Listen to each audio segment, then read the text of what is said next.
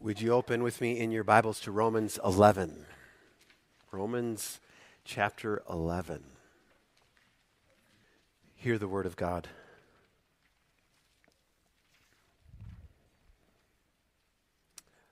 I ask then, has God rejected his people? Absolutely not. For I too am an Israelite a descendant of Abraham from the tribe of Benjamin. God has not rejected his people, whom he foreknew. Or don't you know what the scripture says in the passage about Elijah? How he pleads with God against Israel. Yahweh, they have killed your prophets and torn down your altars, and I'm the only one left, and they are trying to take my life. But what was God's answer to him? I have left 7,000 for myself who have not bowed the knee to Baal. In the same way, then, there is also at the present time a remnant chosen by grace. Now, if by grace, then it is not by works. Otherwise, well, grace ceases to be grace. What then? Israel did not find what it was looking for, but the elect did find it. The rest were hardened. As it is written, God gave them a spirit of stupor, eyes that cannot see, and ears that cannot hear to this day. And David says, Let their table become a snare and a trap, a pitfall and a retribution to them. Let their eyes be darkened so that they cannot see, and let their backs be bent continually. This is the Word of God. Thanks be to God. Would you pray with me? Divine Spirit, illumine to us the words of God. Show us the wealth of glory that lies beneath the old familiar stories. Teach us the depths of meaning hidden in the Psalms of your people. Raise us to the heights of aspiration that is reached by the wings of the prophets. Lift us to the summit of faith that is trod by the feet of the apostle and open our eyes that we may behold wondrous things out of your word. Wondrous truth about the triumph of your grace, oh gracious God. Yes, and very amen in Jesus' name. Well, here we are, family. back in Paul's letter to the Romans. It has been since the middle of November. So, that means it might feel a bit jarring to just kind of jump right back in to chapter 11, which is the conclusion to a pretty complex situation that Paul has been wrestling with concerning the status of his people, the Jews. But that's what we're going to do, trusting in the Holy Spirit to help us this morning grow one step closer to Jesus. We're going to just jump back in.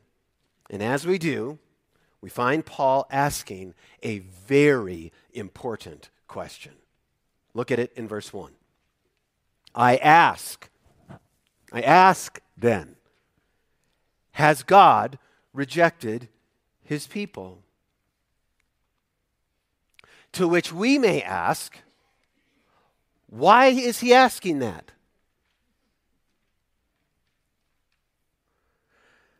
We've all had at least one time in our lives when we've crushed it, right? I mean, we just crushed it. Whatever that was, maybe it was in some sport or on a work project or in your personal life, in some hobby that you pursue. Is it there in your mind, that moment of victory when you're just like, man, I crushed that? Remember how great that felt? Maybe like you were on top of the world, like just euphoric, right? Like just exhilarating. And isn't it crazy how in life sometimes, right at that moment of victory, right as you're just trying to revel in the glow of your glory, something difficult will happen? Anybody? And just like that, you go from the mountaintop of ecstasy to finding yourself in a bit of a pickle with your back up against it. And you're thinking, uh, okay, God, like what's happening here? How am I supposed to make sense of this? Where are you? How did I, how did I get here? From there to here. And I wonder, what do you do in those moments? Where does your mind go in a moment like that? How do you make sense of your story? You see, I think Paul was facing just such a turning point in his life, and that he is reflecting on it as he writes this letter to the Romans. You see, we have to remind ourselves of who Paul is and what he's accomplished at this point. Remember, Paul has worked and wept and prayed and taught and suffered to bring the good news of the Messiah, Israel's Messiah, to the wider world. This is designed to fulfill God's promises to the patriarch to bring about the worldwide obedience of faith among the nations. And when we look at the, at the kind of Holy Spirit empowered, Jesus exalting, God glorifying ministry and the evidence of Paul's ministry, what do we see around us? But victory. Churches have been planted and are flourishing across the known world. Tens of thousands have been baptized. Miracles have occurred, and the good news of Jesus has spread like wildfire among the Gentiles. God's grace has been seemingly unstoppable. Victory. And this has been in no small part what Paul has been exulting in in Romans chapter 1 to 8, as he has detailed how the good news reveals God's righteousness, chapters 1 through 4, and creates a new, creates a new humanity in chapter 5 through 8. He has watched that happen with his own two eyes. He has been a portal of that kind of grace of God in his own ministry and life. But Paul then looks over his shoulder and he sees his own countrymen, his beloved fellow Jews, in rebellion against this very good news. It's the good news in which all of their traditions have now been fulfilled, in which their own God has reached out in decisive and dramatic grace. That's what Romans 9 and 10 were all about. As Paul laid bare for us the story of God and Israel, seen from the vantage point of God's great act in Jesus the Messiah. And it had all ended with this vivid and absolutely tragic picture in chapter 10, verse 21. Raise your eyes from 11.1. Look at it. All day long, I have held out my hands, says God to a disobedient and defiant people. You see, this is a response of Israel, of the Jews. And it has Paul crashing down from the mountaintop of ministerial triumph to the realization that, that all was not as good as he had thought or was hoping for. He's ripped from delight to near and, and maybe even depression. We see at the very beginning of chapter 9, I, I have great sorrow and unceasing, unceasing anguish in my heart. His heart's desires and prayers are consumed by longing for Jews who are rejecting, they're rejecting Jesus as their Messiah. And thus they're rejecting God and His grace. He is overwhelmed to the point of despairing of life itself. Read how he how he writes to the Corinthians in 2 Corinthians 1. Why? Because Jews, his kinsmen, his family, his brothers, his sisters are rejecting God. Which naturally leads him to ask this question If they're rejecting God, has God rejected them?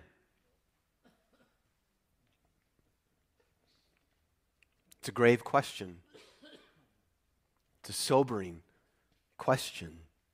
The implications, if listen, family, if you would ponder this for even a moment, the implications of this are beyond imagining. Because what happens if God rejects you?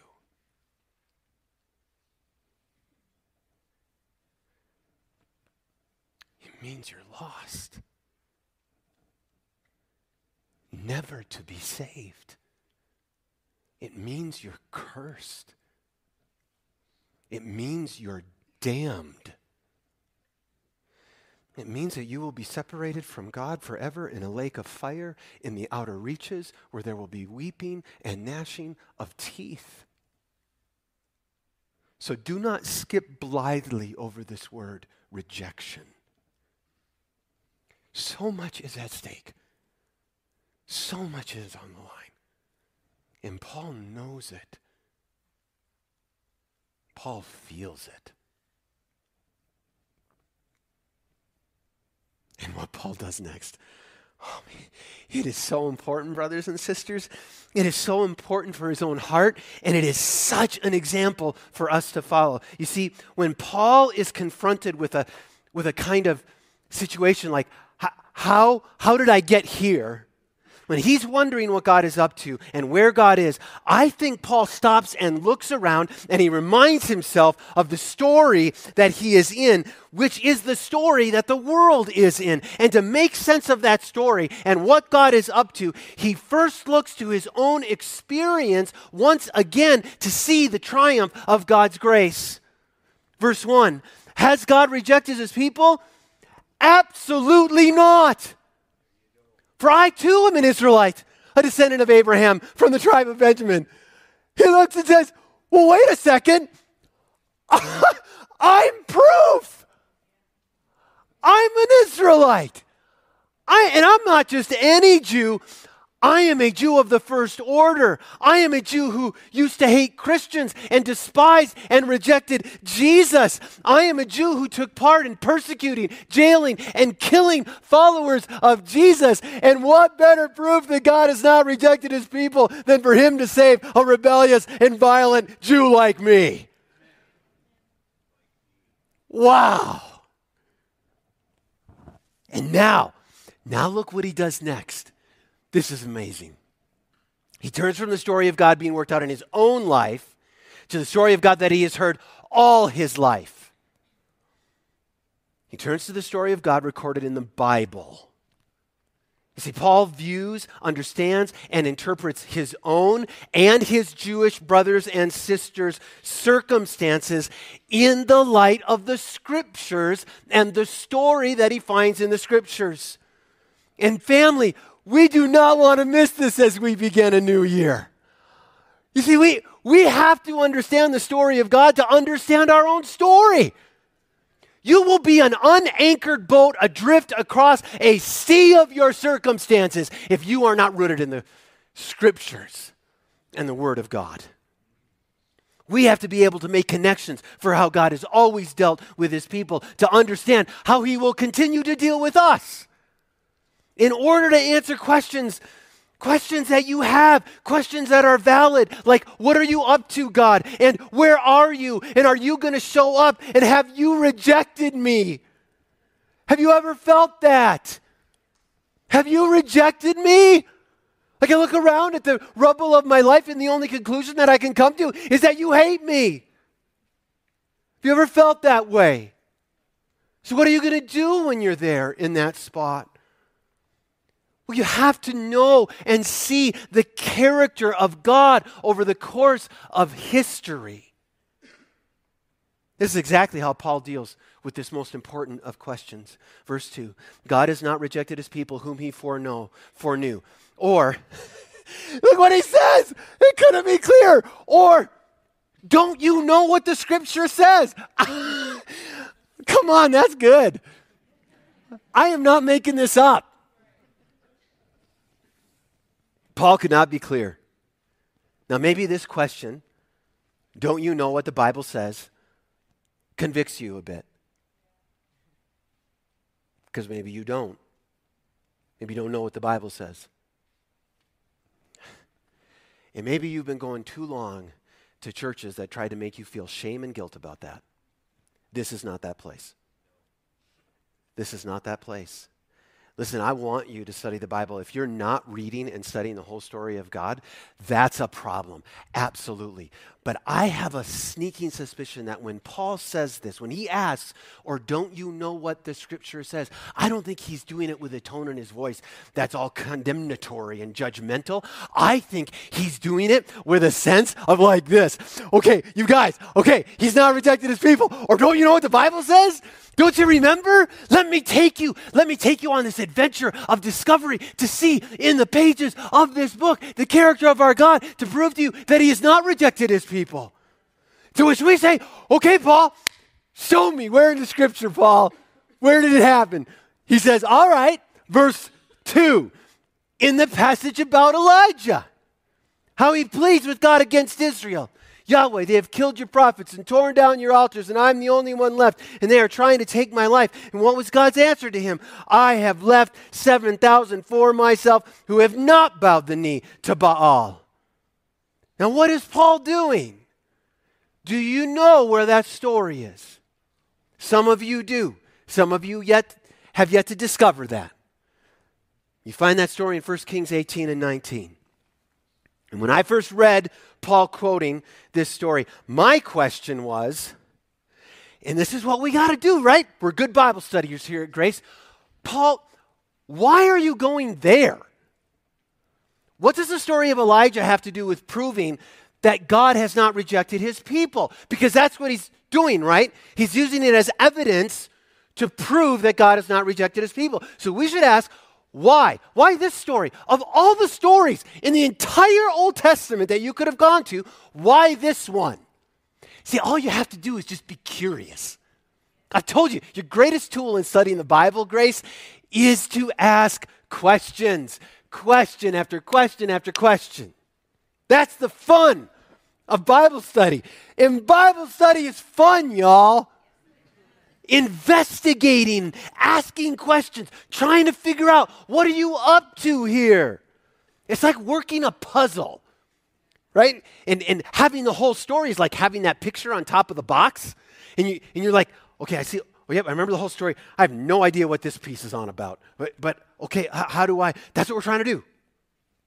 So the first thing you would do, if you're studying this passage, like I did this week, was you'd go back and read 2 Kings 18 and 19. And there you would discover that Yahweh was speaking through a man named Elijah, one of his prophets. And you'd further discover that this is a time in the life of the Jewish people when they are not following God. Let's be honest, they were rejecting God. And they are being led into disaster by rulers like Ahab and Jezebel who have caused them to follow false, false gods like Baal. And a whole group of prophets have risen up to speak on behalf of Baal, leading the Jews away. So that we read in 1 Kings 18 18 that Israel is ruined.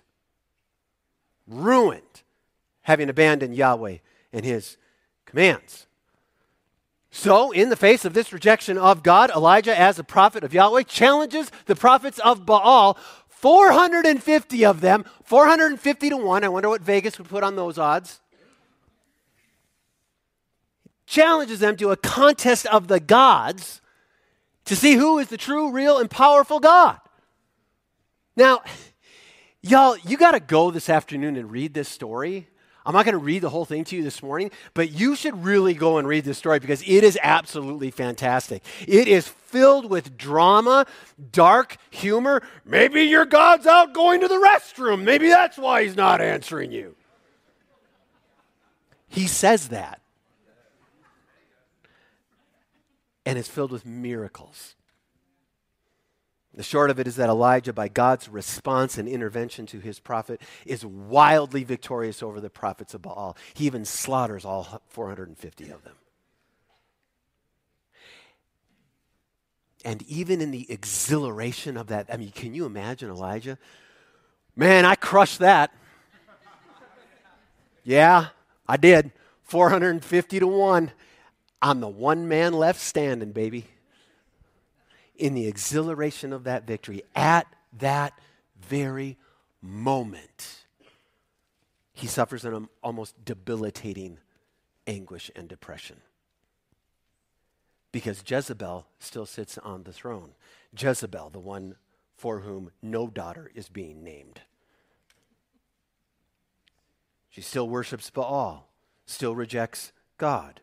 And so she sends a message threatening Elijah. And despite his victory, despite God's gracious display of his power, 1 Kings 19:3, Elijah became afraid and immediately ran for his life. And as he hid trembling and cowering in a cave, wondering what God was up to, wondering where he was, wondering how he was going to get out of the pickle that he was in, he heard the voice of God come to him as a still, soft whisper. What are you doing here, Elijah? Well, they've killed your prophets. In other words, they don't want to hear from you anymore. And they have torn down your altars. In other words, they don't want to worship you anymore. They're rejecting the entire system that can bring them closer to you and pardon for their sins. And I am the only one left, and they are trying to take my life. This is amazing what Paul is doing here. You see, I think one of the reasons that Paul remembers this among all the stories is because he's identifying with Elijah. He too has just come off ministerial victory as a prophet and minister of the same God that is the God of Elijah. And now he too is suffering from a kind of depression and sadness because he looks around and he sees Jews rejecting Jesus as the Messiah and therefore rejecting their God. And he's going back to this story to see the connections that he is not the first. This has happened before. And what he needs for his own soul is a lesson in who God is and what he does in just these kinds of situations. He needs a reminder of the character of God that he might have hope. Verse 4 What was God's answer to him? I have left 7,000 for myself who have not bowed the knee to Baal. In other words, God's answer to Elijah and to Paul and to me and to every single one of us is this from God. You don't always see what I see. You, you don't know what I know. It maybe looks like you're the only one left. It, it maybe looks like all hope is lost. But, but there are 7,000 who have not rejected me. And here's something else that's so fascinating and exciting to me. This is why I love studying the Bible. You see, Paul, when he quotes the Old Testament, most often what he quotes is the Greek version of the Old Testament, what we call the Septuagint. And so if you know the original languages or if you have access to commentaries that can show you what the translations of those original languages are, you would discover, if you study Paul long enough, that when he quotes the Septuagint in one of his epistles, you got to pay careful attention because he doesn't always quote it exactly the way. So, what I did this week is I went back and I read the Septuagint of First Kings and I read Paul's quotation and I saw they were different. Which then led me to ask, why did, why did you insert a little phrase there that isn't in the Septuagint, Paul? Who do you think you are? You playing fast and loose with the Bible? And the little phrase he added was, for myself. Look at verse 4. In the, in the original story, God responds, I have left 7,000 who have not bowed down to Baal. Paul says, he quotes, I have left 7,000 for myself who have not bowed down to Baal. What's Paul doing? Why would he have done that? Well, I think it's because Paul wants himself and the Romans and us to see clearly the sovereign hand of God in all of this. He wants to make sure that we don't miss that the whole point of this story and his quoting it is God and what he's up to and the power and triumph of his grace. It is God who has kept 7,000. It is God who has done this for himself. It is God who has made sure that even though many Jews are rejecting him, there is a remnant that are not. It is God saying, Take heart, Elijah, my grace triumphs. It overcomes rejection and rebellion. I have not rejected all my people, but I will keep a holy remnant always. Always. How encouraging is this? This is so encouraging. Paul says it's very encouraging. And it's very applicable to his own saddened heart. See, don't miss that. He, he's trying to encourage himself and the Romans and us. Look what he says in verse 5. So, in the same way, then, there is also at the present time a remnant chosen by grace. you see, Paul says, God is still initiating. God's grace is still triumphing. God is still maintaining a remnant of those who are not rejecting Him, but submitting to Him and receiving Him. Grace is active, not passive. Grace is concrete, not vague and ephemeral. Grace is a muscle that God flexes to choose and elect, rescue and save the rebellious. God's grace always overcomes wherever God's grace is flexed. Take it to the bank, family. Always. His grace is unstoppable. Now, if by grace, if, if that's still happening at the present time, if that's by grace, people accepting Him, chosen by Him, well, then it is not by works. Otherwise, what? Say it grace ceases to be grace. you want to know a modern day example of this? I take you out to lunch. I, I pay. You say, next time I'll get it. Well, thanks for nothing. You just robbed grace. Right? grace just ceased to be grace because now you want to pay me back. See, people who can't accept a free lunch really don't know God all that well. I'm, you're laughing. I'm serious. It's like, are you even a Christian? Do you understand? What, I'm trying to just, fine, buy me lunch next time. See, readers of chapter 9 and 10 are no stranger to such a clarification from Paul. Right relationship cannot come from us.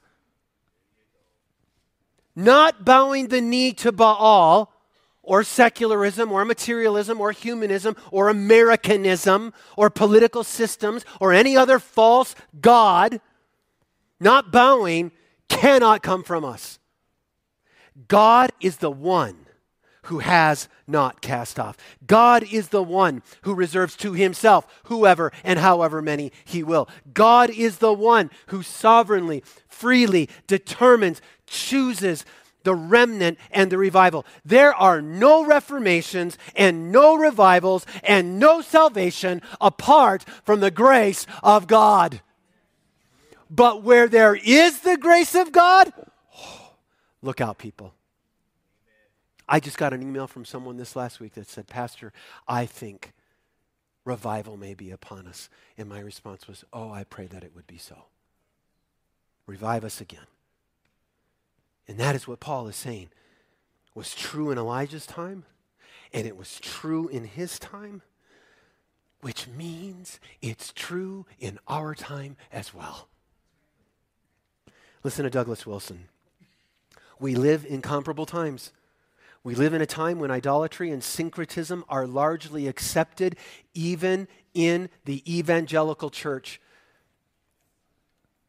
I would like to preach another entire sermon right there after that sentence. We are, there is so much danger in the evangelical church. But more Wilson. We live in a time when other gods are exalted in the public square, in the halls of our national legislative buildings, in the name of diversity and liberty. We live in a time when wicked men appear to be able to do as they please, egged on by the Jezebels behind them. We live in a time when children by the millions are being slaughtered at the idol of sexual pleasure, freedom, and convenience. So, how then should we live in such times? What should we believe about what's happening? Family, what do we know of our God? Well, first, and I steal this from Wilson if any saving of America is to be done, then the only way, the only way, please, if you haven't listened to anything else, listen now. The only way is if the true God does it through Jesus in a triumph of his grace. And it's possible. it's possible. I believe it's what Paul is helping us see by connecting the dots and helping us see the whole story. Like Elijah before us. We can stand on a mountaintop like Elijah before us. It's right over there. It's called S Mountain. We could climb up that little ring, get to that little white top up there, and look out over Salida and say, God's not done. He's not done. He will triumph over this rebellious and rejecting people. There is none too hardened. There is none too far gone. There is no one beyond the reach of His grace. He reserves the 7,000. Who knows how many? If we were standing on that mountain together, Grace Church, who knows? Man, we should do that sometime. Who knows? If we look down, who, God? How many you got? We don't know, do we? But we know there's some. And we know this because we're evident, evidence of it right now, right here.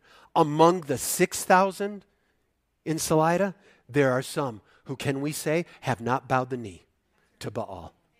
We have not bowed the knee, but we have bowed the knee to God Almighty in the heavenly places, which is the second important thing that we can say. Let me steal from Wilson again. Worship is key. Worship is the litmus test. How does God identify the good guys? He speaks to Elijah about what they did and did not do in worship. He didn't say whether they were registered to vote. He didn't say whether they paid any of Ahab's taxes. The watershed issue is always worship. And the downstream issues, while important, are not the place to begin. They're not where we place our trust, even though we must get there. The thing God mentions to Elijah that Paul is on about is where the 7,000 have not bowed and what they have not kissed. In other words, this, right here, this is where we fight our battles. This is how we fight our battles. We don't take up swords and armaments. We take up worship songs. We take up sentences and propositions. We wage war on principalities and powers in the proclamation of our passionate pursuit of a gracious and sovereign God. Here, in this place that properly called is a sanctuary, a place of rest and refreshment where I hope you come and I hope your tank is getting filled right now. Filled and then you don't stop, right? Worship doesn't merely happen in the sanctuary, but worship now spills out into the valley. Didn't Jesus say you will be there will be in you fountains of living water? You got to go and just splash all over people. spills out and has effects among those who are bowing knees to false gods that they might experience the grace of the true God. And we do that to the Jew first. More on that next week. To the Jew first, and also to the Greek. And yet, as powerful and triumphant as this grace is, oh, this is good news, family. It is not on offer forever. There is a sense in which God's grace has an expiration date for some, a date that only He may determine. And it is to this sober warning regarding the grace of God that Paul now turns his attention. Hang with me for two more minutes. Verse 7. What then? Israel, and by that I think Paul means the rejecting Jesus as Messiah Israel, right? Because he's just talked about a remnant. So that Israel that rejects him did not find what it was looking for. But the elect, in other words, the believing Jesus as Messiah Israel, the remnant, they did find it. But the rest, and may God shatter our pride and arrogance when we hear that there are whole swaths of people that are hardened. As it is written, God gave them a spirit of stupor. He's quoting Isaiah 29 eyes that cannot see and ears that cannot hear to this day. He's quoting Deuteronomy 29 through 30. And David says in Psalm 69 Let their table become a snare and a trap, a pitfall and a retribution to them. Let their eyes be darkened so that they cannot see, and their backs be, be bent continually. You see, again, in order to understand the place of Jews in Paul's time, and in our time. Okay, we're going to talk about that next week. What is the place of Jews in our time? To understand that and what was going on in his story and in their story, Paul situates himself again in the light of the biblical story. He makes his way through the law, the prophets, and the writings. It's brilliant. He's giving you mile marks to say the whole story is on about this. In the words of one commentator, the counsel of God's will in this has been settled 700 years prior in Isaiah, a thousand years prior in the Psalms. 1,400 years prior in Deuteronomy. God's gifts and his refusal to give those gifts stand outside the give and take of history. History cascades down from his decrees, not the other way around. Do you, do you catch that? In the text, in that comment, God's refusal to give those gifts. What gifts? The gift of grace. You see, if Israel, Jews, or anyone else rebel against God's decrees and reject his reality long enough, God will, in fact, reject them.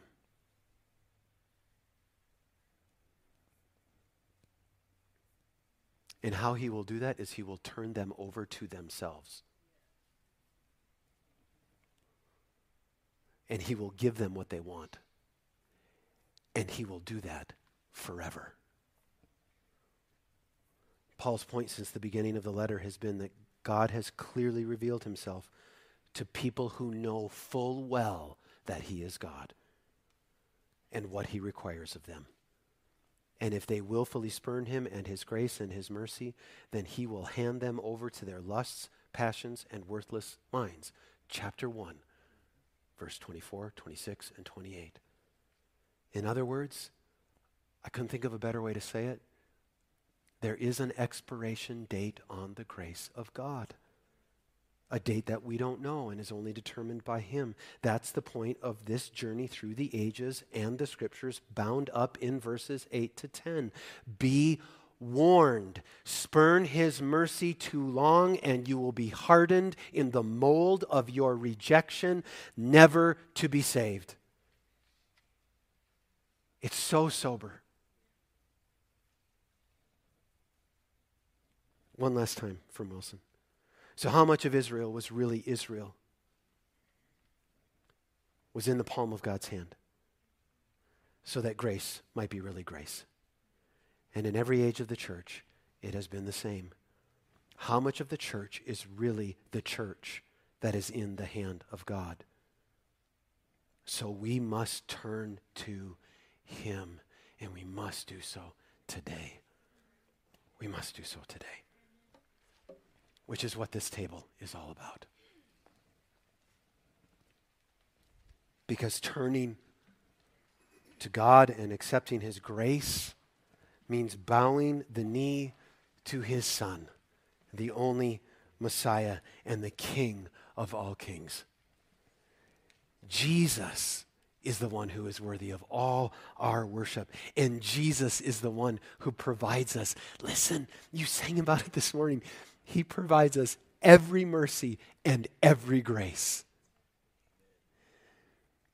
In a scene from his life recorded by Matthew that, that I think has connections to the bits of the story that we've already been studying today, we find Jesus dealing with Jews who are rejecting him. And he knows that, that that means that they're rejecting God. As he observes this, as Jesus watches this, he declares sober woes and warnings to this whole listening crowd. And he does that over entire cities. And in the midst of those warnings about, and I couldn't see it as anything else but the expiration of God's grace for those people, do you know what Jesus does? In the midst of the warnings, he holds out his arms to a disobedient and defiant people. He's incarnating God. And do you know what he says in the midst of the woes and the warnings? Come to me. Come, all who are weary and heavy laden, and I will give you, I will give you, it's grace. I will give you rest. Take my yoke upon you and learn from me, for I am meek and lowly in heart. And you will find, in case you didn't hear me the first time, you will find ah, rest.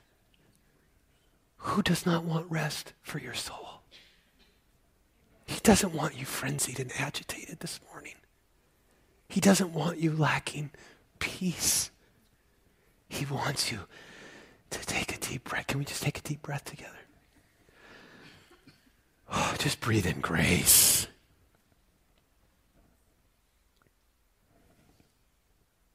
His yoke is easy and his burden is light.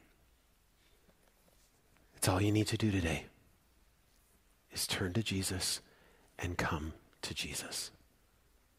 Accept with, with empty, em- this is how we come to Jesus empty hands of belief. And just accept the free gift. And please do it today before it's too late.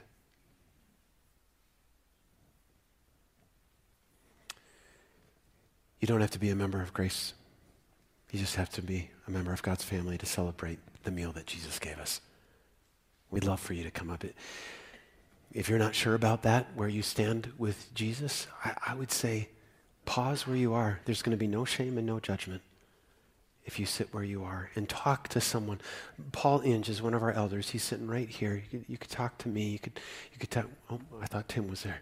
Or you could talk to, to Tim, one of our worship leaders. There's so many throughout. There's all kinds of believers sprinkled throughout this congregation. Talk to a friend. But if you're believing in Jesus for the forgiveness of all your sins and in Him alone, come and welcome to Jesus this morning.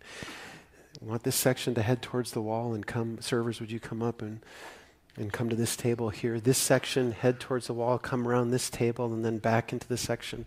This section, head towards that wall, come around this table, and then that section over there, go towards the wall and come around that table and we'll serve you. Come and welcome to Jesus the Messiah.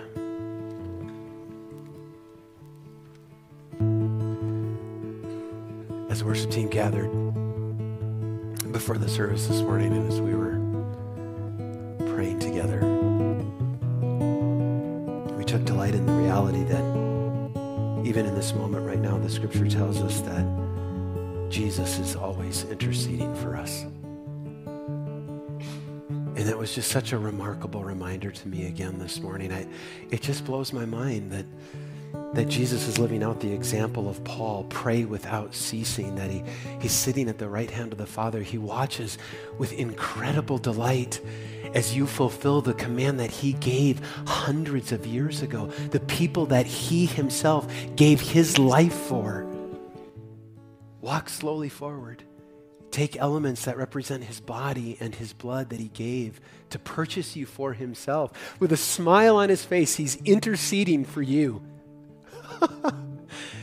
it's just amazing, isn't it? We look back and we connect this moment, we connect the dots in the story. That's what this table is about. Remembering that as they were eating on the night before he gave his life, Jesus took bread. He blessed and broke it. He, he gave it to the disciples. This happened. And he said, Take and eat. This is my body.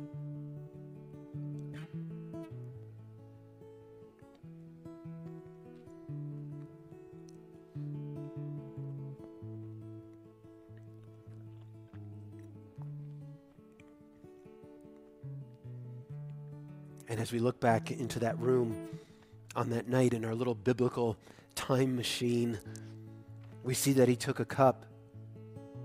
And after giving thanks, he he gave it to his disciples and he said, Drink from it, all of you, for, for this is my blood of the covenant, which is poured out for many for the forgiveness of sins, which is just an absolutely life altering sentence for every person in this room. And he follows it with another. I tell you, I will not drink from this fruit of the vine from now on until that day. There's a day coming, family, when Jesus will come back and we'll sit with him at a marriage feast, it won't be little cups of wine. There'll be huge barrels full of it. And it won't be a little piece of wheat bread. Oh, there's going to be tables spread with the finest of foods and the richest of feasts. And he will break his fast. And that's what we remember when we drink.